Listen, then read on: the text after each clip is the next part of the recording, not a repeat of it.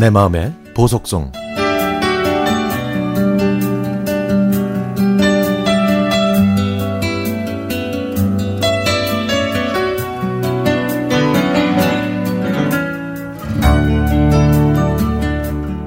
사람들에게 고향은 어떤 의미일까요?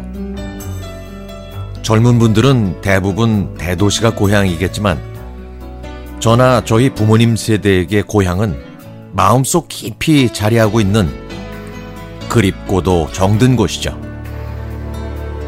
저는 아버지가 태어나신 집에서 태어났습니다.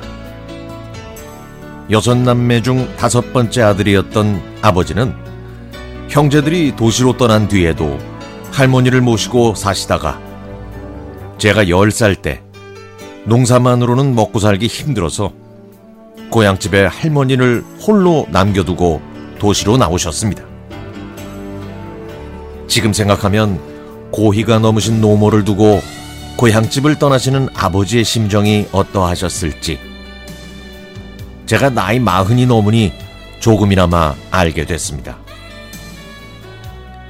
올 봄에 집안 어른들이 계시는 선산에 할머니와 할아버지 묘를 합장했습니다.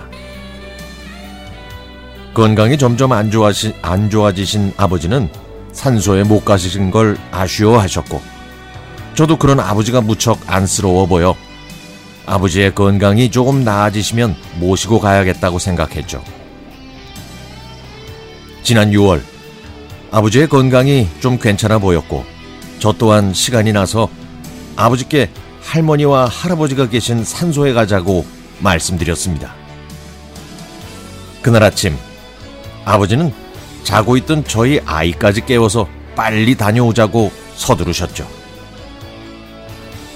식사를 통 못하던 아버지는 저희에게 휴게소에서 밥을 먹고 오고 올 때 꽈배기나 하나 사달라고 하시더라고요. 잘 걷지 못하시는 아버지는 차에서 내리셔서 할머니와 할아버지가 계신 산소를 눈으로 둘러보셨고 아들과 저는 맨 위에 있는 할머니, 할아버지 산소에 가서 아버지의 건강을 빌었습니다. 아버지가 뜨거운 햇볕에 힘들어 하셔서 얼른 차를 몰고 집으로 오는데 출발한 지 5분도 지나지 않아 조수석에 앉아 계신 아버지의 의식이 없었죠. 저는 너무 놀라서 차를 세우고 119에 전화해서 응급조치를 했지만 아버지는 결국 그리워하셨던 고향 땅에서 눈을 감으셨습니다. 아버지 연세 72세. 36년 동안 고향에서 사시다가 도시로 떠났고 다시 36년 만에 고향으로 돌아오셨던 겁니다. 산소와 아버지가 사셨던 곳은 자동차로 2분밖에 걸리지 않는 거리입니다. 그날 아버지를 모시고 간 제 자신 스스로를 책망하고 있는데 사촌 작은 어머니께서 이렇게 말씀해 주셨죠.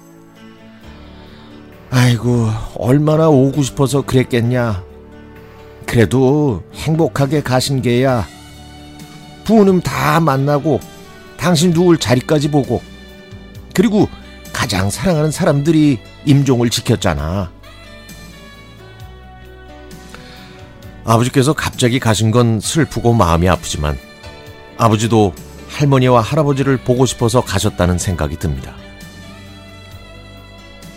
이제는 더 이상 아프지 않은 곳에서 할머니, 할아버지와 함께 행복하게 지내셨으면 좋겠습니다.